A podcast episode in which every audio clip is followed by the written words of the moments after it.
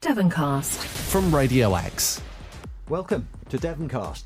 You know, it's Devoncast, guys. It's not the Devoncast. The boss pulled me up on this the other day. It's just Devoncast. It's not the Devoncast. It's like saying the Facebook or something like that. So it's just Devoncast. Uh, welcome along. We're taking our regular look at the issues affecting your lives across Devon. We're interested in politics, people, decisions, how we live, work, and enjoy our county. I'm Guy Henderson. I'm Bradley Gerrard. And we have a guest in the studio, Daniel Mumby, down our counterpart in Somerset. Welcome, Daniel. Thank you very much for having me. Nice to have you along, down from Somerset for the afternoon.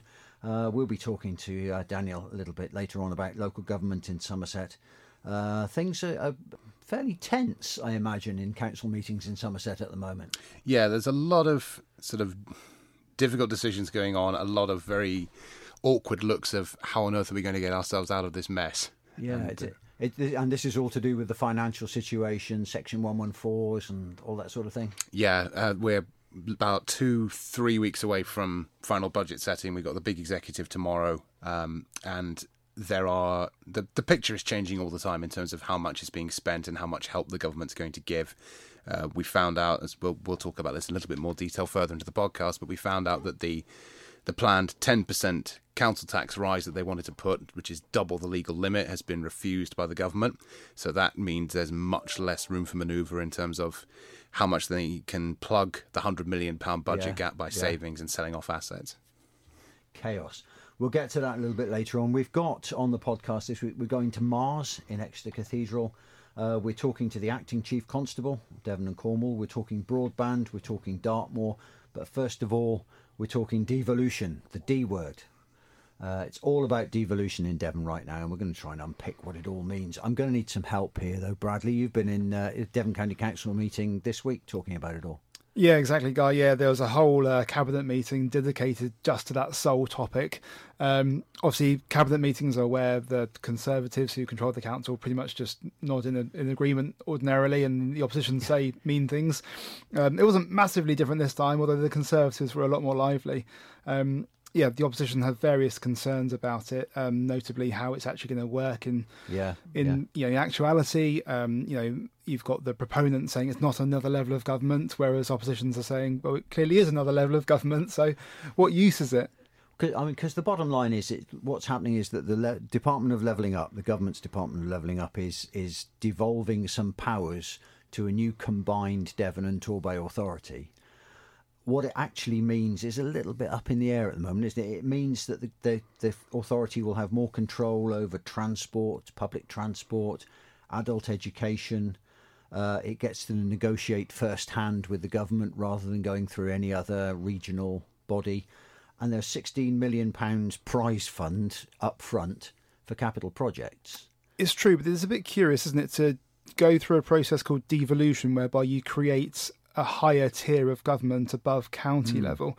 So I think that's what some of the um, opposition parties in Devon are concerned about. That their, their view, I think, is one that actually devolve this, one that just speak more directly with the parish, not necessarily parishes, but districts and yeah. you know tier two county authorities that have these powers. And yes, you're right. There is 16 million pounds. Um, that is arguably kind of new money that the council has a direct line of uh, discussion with having. But another pot of money that proponents are making a big thing about is almost 15 million pounds. Really, that already comes to Devon anyway, and the only difference yeah. is that this um, combined county authority, as it will be known, will maybe have a bit more control of it. But in terms of that money's effect on the ground, it won't be massively different. So say no. the opponents anyway. And, and, there'll be no mayor. That's another big thing. People were expecting us to have an Andy Burnham down here, having a, a, a mayor of the combined Devon, but that's not going to happen. It's not, and actually, I think that is one thing all the parties in Devon do agree on. They're yeah. pleased there's not a mayor. Um, I mean, John Hart, the leader of Devon County Council, got a lot of uh, pats on the back from his colleagues about getting the process this far, um, but he even got a pat on the back from the opposition parties for avoiding the prospect of a mayor. I think the notion of that for this area just would be yeah something that, that the council just couldn't really imagine. I think maybe with a more urban combined county authority, maybe there's a bit more like it's a bit more of a homogenous mm. um, set of people that a mayor can oversee. Whereas in in Devon, the vast area that a mayor would oversee would just be yeah, a, a, bit a bit disparate. I think so. I think people are pleased we're not going to have a mayoral version of this new level of government. And not all the district councils are all that happy about it either. You had a, a really nice quote from Julian Brazil, who is the leader of South Hams. He is the leader of South Hams.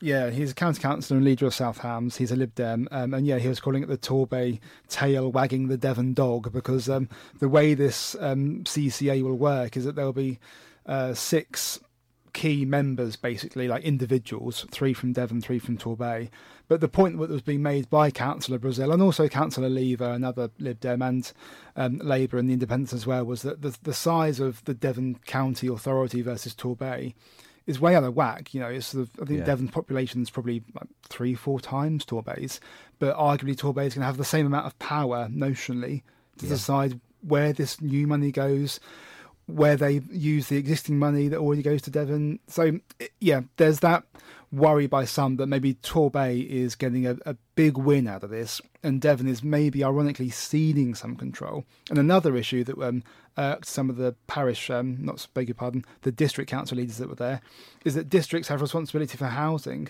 but this new combined county authority will have a direct line with Homes England, and okay. that irked some because Uh, districts are saying, well, we have that relationship with Homes England, we have that discussion, but now that's going to be removed from us. And even though Devon won't take over the role as a housing authority, that will remain with districts. Yeah. What some districts are concerned about is the relationship they have with that central government department could be eroded or even got rid of entirely because Homes England might go, oh, we can't talk to you now because we're going to talk to the Devon Torbay combined county authority. And of course, the other oddity about it is that Plymouth are not part of it. Plymouth were all along going to be part of this, but decided quite late in the process that it would leave them actually with less bargaining power than they have at the moment. Oh, that was the, the, the way they saw it. Interesting. I mean, we'll come to. A, we've got a couple of interviews in a minute, but the event that I was at, where the government minister came down and launched the whole thing, uh, everybody, without exception, said the door's still open to Plymouth. And, you know, they, they're quite keen to have Plymouth along, not least because Plymouth, of course, have got this Freeport thing going as well. Yeah, and that still is going ahead. And in effect, Plymouth not being part of this um, CCA doesn't impact that. That is still going ahead. That is still a thing. Um, but yeah, I mean, even even John Hart was said, you know, said the same thing that you just yeah. said there, guy. That yes, doors open if you want to come back in, but they made their decision relatively late on. They didn't want to do that. Apparently, many in the business community in Plymouth are not too happy about that. But yeah, the, the politicians in Plymouth clearly think that they're better off out of it. I'm going to give myself a shorthand test now. Ooh. About two hours ago, I was in. Uh, I, wasn't in it. I was covering online a Teignbridge Council overview and scrutiny meeting, and Richard Keeling, who is the deputy leader of Teignbridge Council, Liberal Democrat, um, was voicing some of his misgivings about the devolution deal, and he said, and I've got to read my T line here. Uh, I haven't read this back since the meeting. It's not a good deal for district councils. Uh, more money going into Devon County Council, which is the big gulper of money and controller. I don't think that it'll be good for the district councils of Devon and that's Richard Keeling. He's quite an influential politician. So uh... yeah, and I think that that echoes, I think, some of the concerns that were um, outlined in the meeting at Devon County Council that I went to as well. I think there's just a fear that for all the suggestion that this new authority will be, you know, very collegiate, and there will be district council members on it. There will there will be representation from the districts, but um, the way it will make decisions, there's two tranches of decisions: general and reserved matters, or something. And those six we mentioned earlier, the three from Torbay and three from Devon, have control over one set of those. There's only one set of decisions that everyone has a say on, and for some districts, that's a concern. It is. So let me take you to the uh, the meeting at the EPIC Centre in Paignton, the um, Electronics Photonics uh, Innovation Centre in Paignton, where a government minister came down to sign off, basically to launch the deal. They did it properly with bound volumes and big pens and things like that. It was like the signing of a peace treaty, amazing, something like that. But it was it was interesting, and I asked uh, Torbay Council leader David Thomas about the things that might change through devolution and uh, and those that won't. Uh, this is him. I think the key question on the doorstep is going to be is this the end of Torbay Council? Or is this the end of Brixham Council? Well, absolutely not. So the, the councils that are already in place, they stay in place. Um, Torbay Council and Devon have been working really close together. There is an opportunity to solidify that relationship, but more importantly, have some powers passed down from national government. These are powers that are not decided locally at the moment. These are powers that are decided in London. And those powers basically are today being given the opportunity for those powers to come down to a local level, to be made at a local level, but also as and as importantly, the money attached to that uh, decision. So instead of you know talking to our residents and they say we want to do X, Y, Z, and you say, well, that's great. Unfortunately, it's out of our remit, and we go and try and lobby for that. We'll actually be able to have the power to make that decision locally, have that money to implement that decision locally. That's David Thomas, the leader of Torbay Council. Um, obviously, Torbay and Devon very much in favour of the CCA. Um, and it was a day that uh, John Hart, who we've just mentioned, Devon County Councillor, he'd been looking forward to for a long time. Uh, he was keen to stress that the door remains open for Plymouth to join in the fun. I actually had to take him outdoors there. As you can hear from um, David Thomas, it was pretty noisy there. Uh, they'd broken out the coffee and croissants by that point, so it was, it was getting a little bit um, little bit rumbustious. So I took uh, I took John Hart outside, and, and this is what he had to say. This is a very big day for Devon and for Torbay. Something I've been looking forward to for the last three years was never sure we were going to get there because it has been a set of hurdles put in front of us that we've had to jump over. Working together, if you think about it, eight districts, one county, until very recently, two unitaries, but now only one unitary.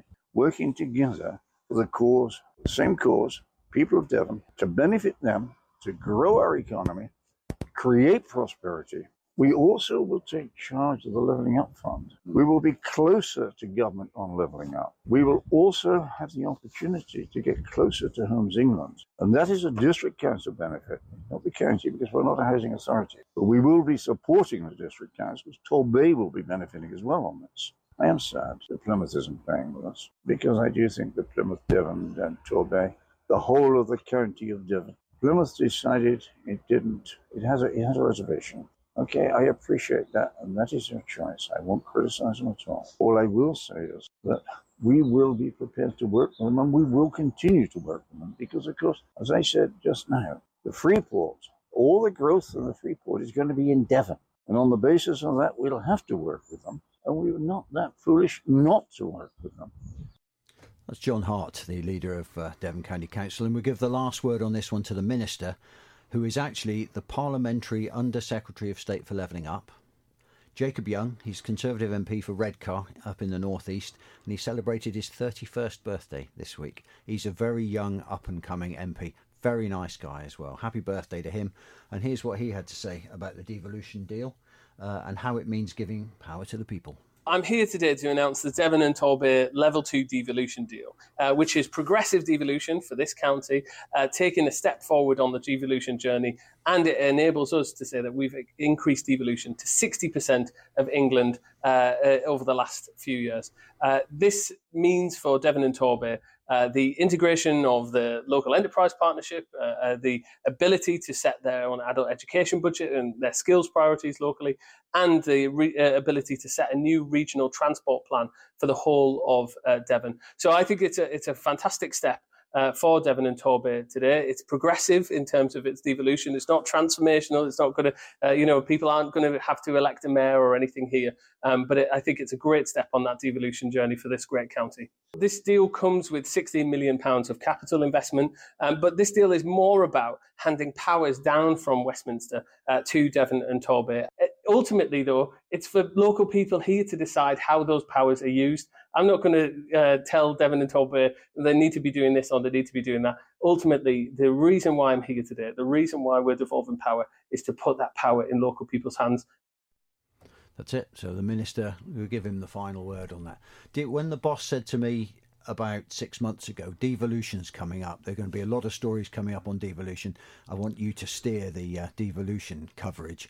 I wasn't quite sure whether it was a bit of a poison chalice or not, but it is absolutely fascinating. The way this is going to play out is uh, it's, it's really interesting. Uh, the public consultation starts quite soon, doesn't it? It does. Testing my memory, I believe it starts on the twelfth of February for six weeks. Uh, I think that's right, and there will be, um, I believe, events held across the eight yeah. districts, as, as, John Hart said in your clip there, that there are eight districts that will be involved. So there will be events in all of those, and people will have a chance to come along and make their views known. and all the district councils will meet, and all the councillors will be able to air their uh, misgivings as Richard Keeling did. Uh, then it's going to be interesting. So we'll move on with the podcast a little bit later on. We'll be meeting and chatting to our Somerset counterpart, Daniel Mumby, who is sat here in the studio with us. We'll be talking to the acting chief constable of Devon and Cornwall, talking broadband and keeping the peace on Dartmoor. But uh, but first of all, our roving reporter Honey Forty. You may remember in the last podcast she was in Exeter Cathedral. Um, she was talking monarchs with the man behind a spectacular sound and light show. She's been back to the cathedral again. Uh, she's been exploring Mars inside Exeter Cathedral. Uh, Luke Jerram's amazing sculpture, which is called Mars, War and Peace, is on display in the cathedral throughout this month, throughout February. Uh, this Mars that we've got in the cathedral is seven metres in diameter, features detailed NASA imagery of the red planet. Uh, here's the Dean of Exeter, uh, Jonathan Greener. If I can actually get the uh, the recording lined up properly, he's talking about what effect the Mars installation in the cathedral has had. For the month of February, here in the cathedral, we have Luke Jerram's art installation, Mars. Uh, it's the third of his installations we've had. We had uh, the first year we had the Museum of the Moon. Then last year we had Gaia, the Earth, and now we've got Mars, which is a seven meter wide uh, installation which looks well. It, it's a photo reproduction of Mars, and it hangs in the cathedral, and it's lit up and it shows us the red planet in all its glory, and it gives us a chance of an encounter face to face with the planet. Did you have any personal reaction to the piece of art? Well, I've been looking forward to Mars coming because I thought I knew something about the moon and I knew something about the Earth, but, but Mars is this mysterious planet, and it looks marvellous. It's, it, it, it, it looks rather barren and that strikes you. Uh, the lack of life, really, compared with the, the previous things. So but also, I mean, it's such a wonderful setting to see it in because we've got this glorious, luxurious building surrounding it, and here's this austere red planet hanging in the middle. People often wonder why we do these things. And there are two reasons we do them, really. The first is that um, it's important for us to think about the universe, about creation, about the world God's given us and uh, the universe God's given us and the part we play in that. And I think one of the things that, that, that is striking about the Mars is how barren it is, as I said, and it makes us think how fortunate we are uh, to live in this lush green planet of ours. And it does strengthen us needing to look after that. That's one reason. The other reason is here are we responsible for Devon's best building. It's a treasure that belongs to the people of Devon, but actually, for many people, it's like the furniture. It's always been there, and we need to put on certain things that allow people to come in and enjoy this wonderful space as well as the artwork it contains. So I think those are the reasons we try and bring people through our doors. Do you think that um, an artistic event like this has an impact of getting people through the doors by increasing the amount of visitors or new visitors? Certainly, the past two years, it's brought through a lot of people, uh, many more than we'd normally get in this miserable cold month of February. And also, it brings in lots of people who've not been to the cathedral before, which is wonderful because we want to open up the place. We want everyone to enjoy it. It brings in families as well. It was marvellous, for instance, with the moon to see lots of children in their space costumes dancing around under the moon. And we hope here that people will come uh, dressed as Martians or whatever, come and enjoy the space for the whole, of the fam- for the whole of the family. So, would you say it's your opinion that this exhibition can be enjoyed by atheists or religious people alike? Absolutely. It's not here. I mean, the cathedral is here for everyone. Clearly, we're a place of Christian worship, which happens morning and evening every day. But the building uh, belongs to everyone in Devon and is here for everyone to enjoy. And some people will come here and be touched by the building, uh, touched by the glory of God, just by the splendour of the place. I think all of us are beginning to realize that uh, global warming is a reality just from the weather we face day by day. I mean, we've had, you know, the hottest year on temperature, the hottest Jan wasn't last month the, the, the, hottest January on record. Something is changing in our planet, and I hope that by encountering uh, the universe, by by seeing. Uh, what God's given us, it will just make us do a little bit more, each of us, uh, to, to look after the, the planet that's been entrusted to our care. Martians in the cathedral. Who'd have thought it? Whatever next. I would concur with his assessment, by the way. It is Devon's greatest building. I think you're right. Yeah, yeah, yeah, it's a beautiful building, and we don't make enough of it, do we? We don't visit it enough. We don't. Um, yeah, you're right, Daniel. I would also say I'm wondering which would be a better backing for that installation: the Evensong little glimpse we just heard, or whether it's too late to mount a production of Jeff Wayne's War of the Worlds and project it in front of that.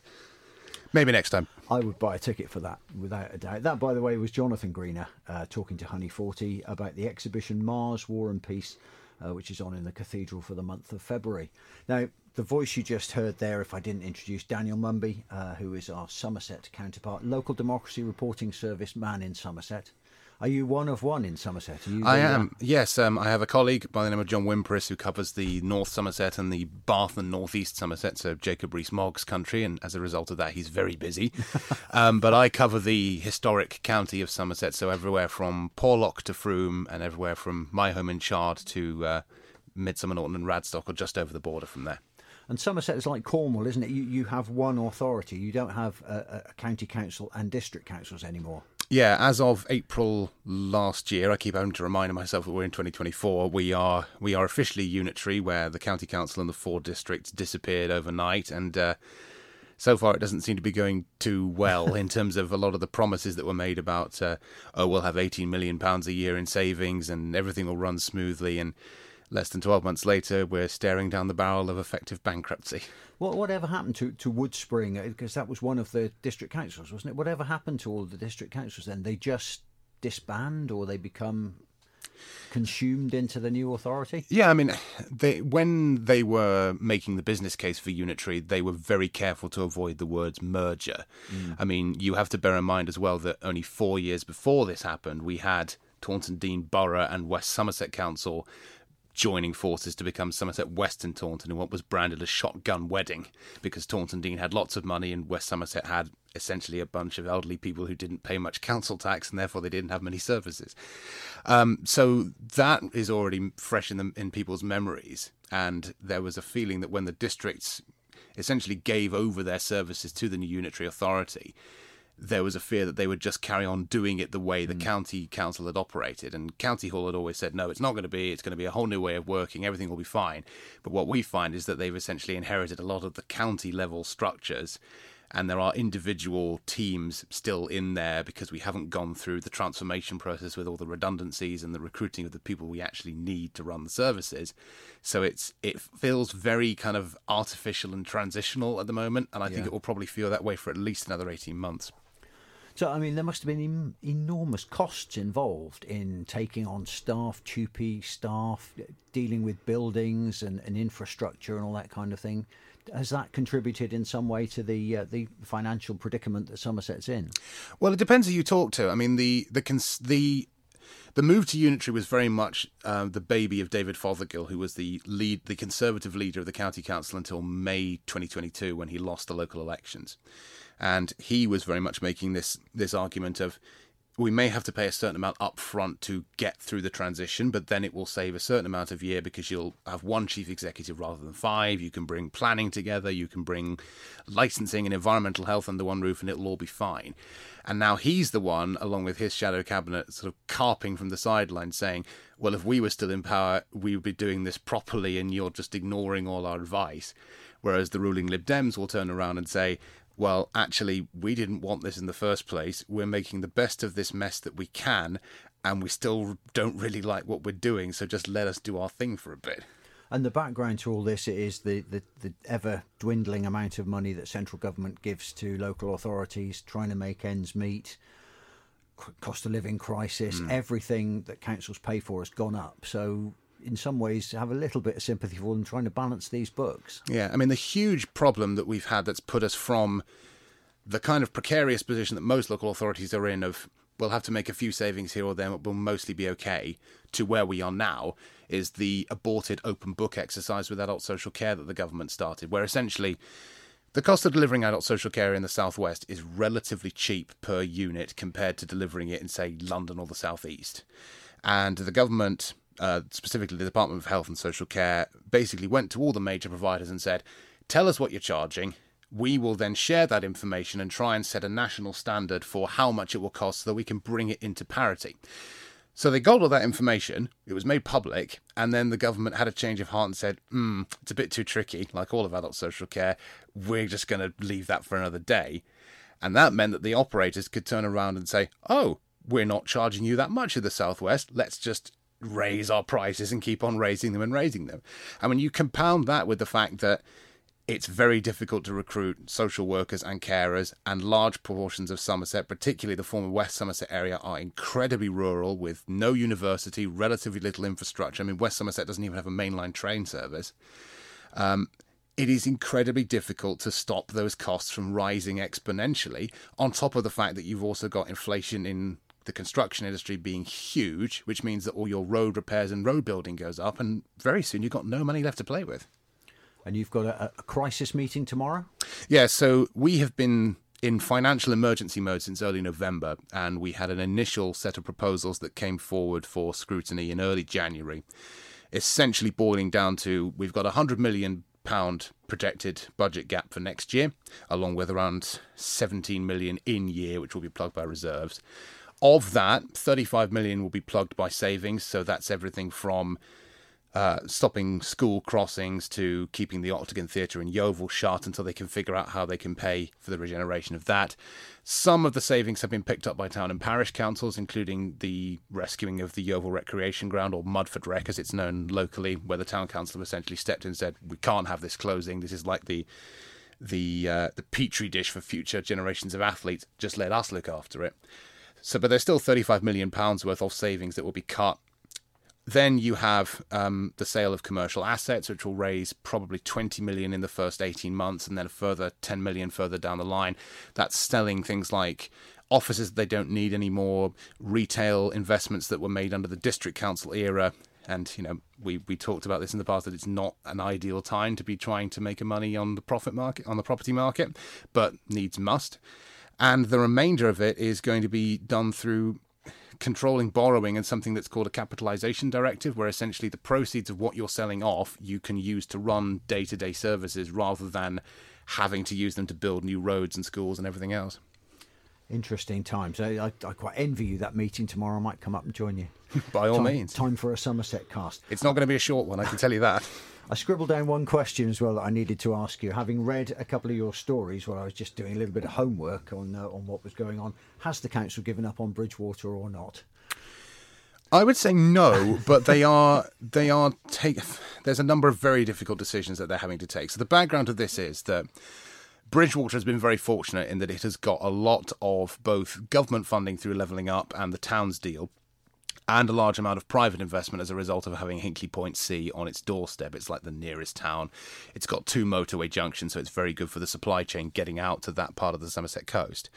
And one of the grants that they got from the government back in late 2021, so the first round of levelling up, was just over £10 million to redevelop what's called the Bridgwater Northern Corridor. For those who've never been to the town, you come off at Junction 23, you've got the Dunball roundabout at the top, you go down the A38 Bristol Road with the Express Park and the big new police custody suite, which is sort of looming ominously in the background, and then you end up at another roundabout called Cross Rifles, where the A38 and the A39 from the levels meet. It's very, very congested. So they got £10 million to fix that, and they thought, great started going through the design work for the Dunball scheme because they had to figure out how to fix essentially a motorway junction without it backing up onto the motorway. And Homes England was saying, until you fix this, we can't let you build any more homes in that part of Bridgwater because there's just nowhere for the traffic to go. Then, of course, the what's wonderfully called in the national press the Truss fiscal event happened, and that has sent the price of construction materials soaring uh, along with other inflation. And they have essentially turned around and said, well, we need to do the stuff at Dunball. We've already spent some of the money on walking and cycling improvements along the River Parrett to take people away from the A38. We'll still do that. But we can't do what we wanted to at Cross Rifles of putting in a new lane so that you can get onto the A38. So, what we might do is just move some of the crossings that are already there, put in another cycle lane or two if we can to take you away from the roundabout, and cross our fingers that that'll be okay. And understandably, the two local division members who happen to be Labour Party in a uh, town that is historically a Labour stronghold. It'll probably be a three-way marginal at the next consti- at the next general election later this year. Have uh, thrown up their arms and said, um, "No, this isn't good enough. This is one of the most congested parts of the town. What are you playing at?" and there are some tough discussions going Yeah. on as to how they figured out this problem. We're going to follow that one. We certainly know more about Somerset than we did when we came in, Brad, don't we? So uh, That Dan- is true. Daniel, thank you very much for joining us. Uh, we've still got a lot to come on the podcast. We'll be talking in a moment to the acting chief constable. We'll be talking broadband and keeping the peace on Dartmoor. First of all, police news, and uh, uh, this one st- story comes to us from Ali uh, Stevenson, who isn't with us on the podcast this week. She's in a meeting, so she sent us this piece, which is about a proposal to raise the police element of council tax by just shy of £13 a year for an average household in Devon, and that was accepted last Friday. Uh, if you live in a Band D property, you'll pay £274.50 every year for police services, and this will then be added into your council tax bill along with whatever your parish, district, county council, and the fire and rescue service uh, put in there. It's a complicated thing, your council tax bill.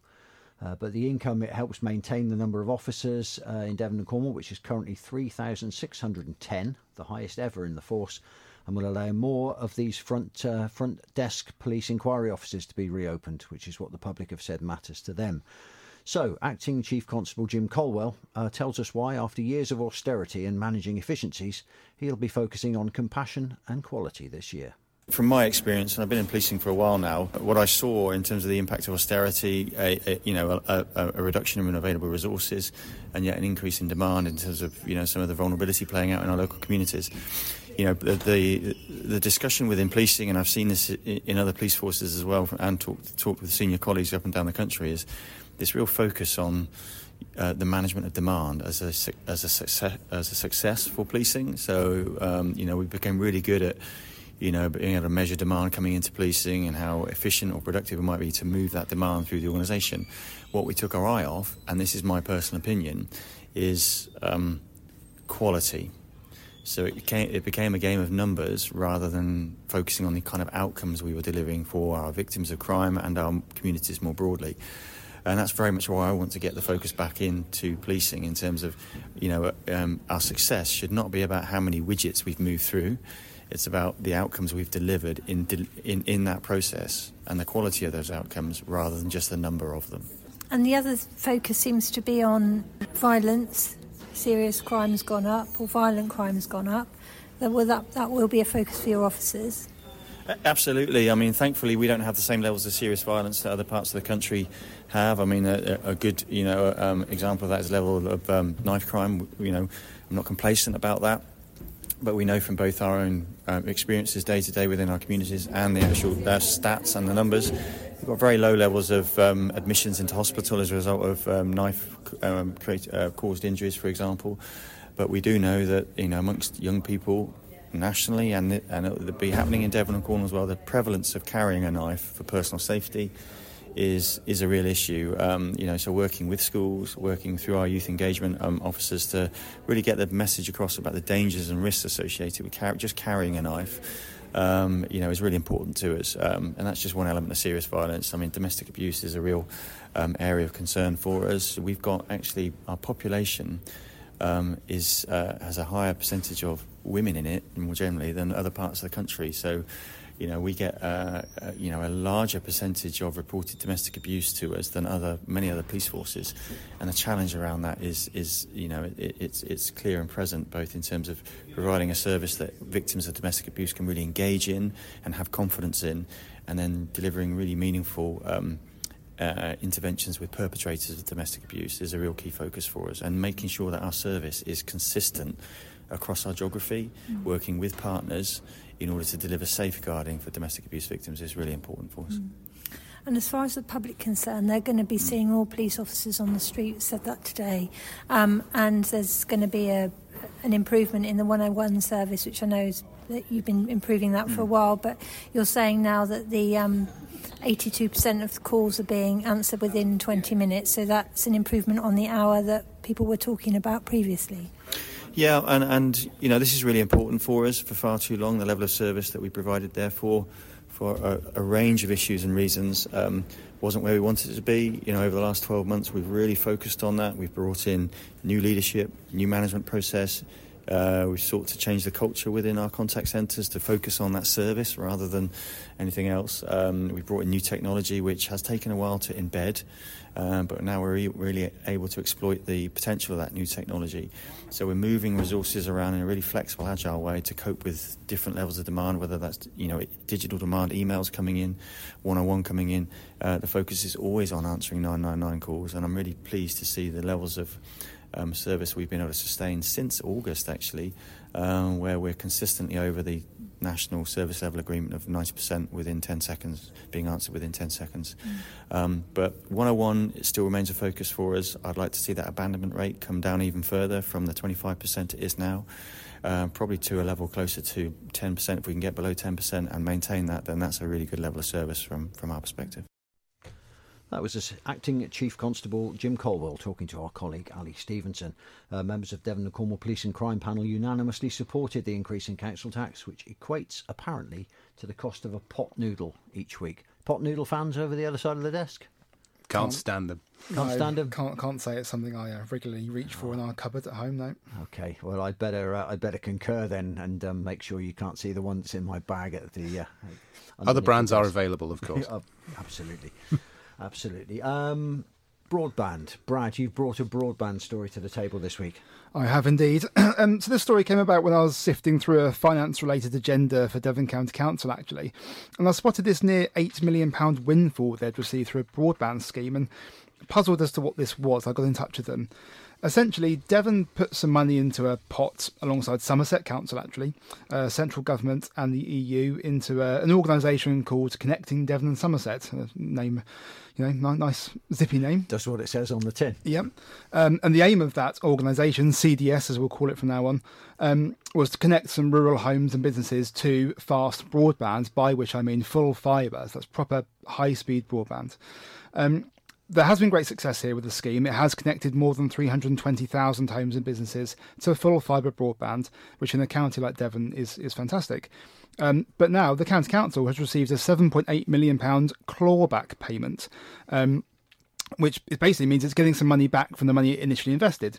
That all sounds wonderful, but it's not reinvesting it back into broadband. Really, it's putting it back into general coffers to help balance its budget. Okay. Um, and I thought that was relatively just. Um, you know, we wrote a story on that, um, and you know, it sort of went across the county, but some people have got in touch who are now, you will hear from later in the podcast, who are really annoyed that this £7.8 million is not being used to reinvest into broadband. Um, I spoke to a chap called Graham Long, who um, sits on Upottery Parish Council, and he is a real font of knowledge on this topic. He knows CDNS inside and out. Um, and yeah, he told me about the situation in the Blackdown Hills area where he lives.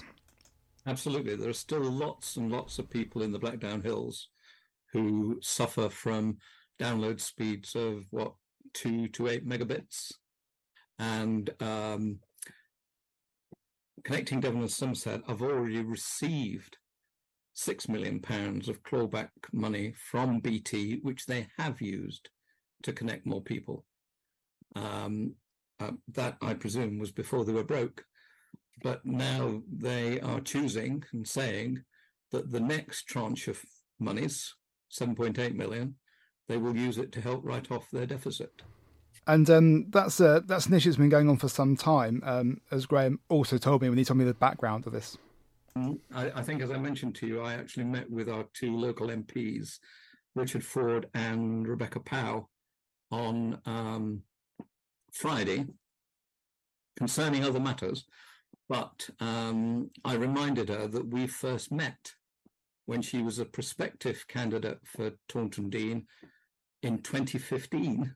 And she attended a public meeting that our parish council organised in Upottery when we were being told by um, CDS that we were, quote unquote, too remote uh, just off the A303 for BT to connect um, broadband, fast broadband here. And not far from uh, Graham is Steve Horner, a farmer with a finance background. Um, his uh, Steve's internet connection is very poor, and he described to me the very curious setup that he has just to provide some form of connectivity to his home. I'm as a by a roundabout way. My connection to the local green BT box is about five kilometres of copper cable. Um, my then MP, Neil Parish, I complained to. He contacted a friend of his in BT, very senior. They sent along a consultant and they erected a, an aerial on the top of my barn, which from line of sight I can pick up um, an EE mast. So I get a mobile signal into my office, um, and that's it. Wow. So a very so without what Neil Parish did for you, do you think you'd have even less than you have now? I would have a minimal speed. Yes, that's correct. Um, so yeah, without the uh, very inventive uh, ways of um, Neil Parish, the former MP, helping uh, uh, Steve get some broadband there, it wouldn't be very good at all. Um, to Graham, Steve is also upset that Devon's repurposing this money into its general coffers. I feel very strongly that it's uh, illegal. Those funds are ring fenced and have to be used for the purpose for which they were paid over to Devon County Council or, or can be drawn down by Devon County Council. And um, it's important to say that um, Devon says it has sought legal advice, as I was going to say on there with uh, Steve. Sorry, the audio went on for a bit longer. Um, Devon has said that it's sought legal advice on this and it is comfortable that it's able to use this clawback money for any purpose it likes. Uh, it says the cash will be used to support key services such as adult social care and children's services. It also says that the government's Project Gigabit now effectively supersedes connecting Devon and Somerset, therefore suggesting that connecting Devon and Somerset doesn't need the money because the you know rollout of broadband will be taken on by central government. But but the money's there. The money it's sitting sitting in their account. Exactly, it's there. It was As meant Father- for broadband. As Father Ted used to say. exactly. um, but yeah, nevertheless, Steve isn't very hopeful about getting a more sophisticated and reliable connection anytime soon. Um, he sits on Yarcombe Parish Council and um, he uses an interesting way to tell parishioners about the failings of the organisations that are tasked with rolling out full fibre across Devon. Well, it, it has. It's half the parish is connected, um, but uh, since about 2015, very regularly, I have published what I call a broadband broadside, which, because our parish is connected with Sir Francis Drake, it has a little galleon and a cannon, and every so often I light a touch paper, and the cannon booms and tell the village about the inefficiencies of CD&S. We need Steve Horner on this podcast, don't we? Definitely. We'll have to get Steve Horner to come in. It's one of those things, if you mention it in the newsroom, things like fluoride in the water, broadband, they really get people angry, don't they? You must get the same thing. Rural Somerset, you were talking earlier on about the transport difficulties. Let's put it this way: if you go to Glastonbury and say the words 5G mast, half of the people will look at you with complete indifference, and half of them will want to burn you at the stake. Can I just share one very quick anecdote since we talked about connecting Devon and Somerset? Because we have had huge issues with, certainly back in the county council's days, of uh, Openreach pulling out of contracts, they having to divide the lots into three, getting them onto Exmoor was a nightmare. Um, one officer, whom I won't name, um, who was in charge, the county council's main person of overseeing the CDS project. Um, I ran into them only a couple of days ago. We were looking at one of the rural enterprise centres, which has just opened, providing small business units. And they were taking some pictures, and um, they came up to me and said, um, "Could you show me how to to send these to the press team? Because I'm not very tech minded." Uh, you are in charge of our broadband infrastructure, and you say you're not tech minded. There's the problem in a nutshell. Absolutely.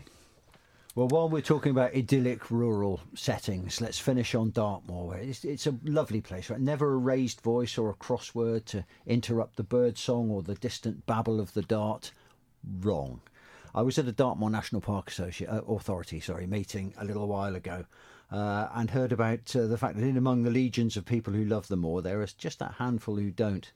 Uh, marshals up on the moor logged 220 bylaw infringements last summer uh, on issues from people staying overnight in motorhomes on the moor, fly camping by the roadside, which is different from wild camping, obviously, uh, open fires, dogs off leads, and even people starting to have uh, illegal raves up there in some of the uh, the larger, more remote areas.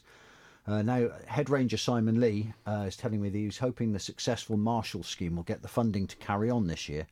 So I asked him to talk about its success along with the benefits of rangers wearing body cameras. That was quite controversial when they started off, but they've proved their worth to record any incidents. This is Simon Lee, the Head Ranger. Dartmoor Marshals help us provide a presence on the moor into the evenings when the, the range team doesn't have the capacity to do so. So they normally uh, work between July and September and they're out uh, every evening. Normally, there are four of them out uh, every evening, apart from Friday and a Saturday when there are six.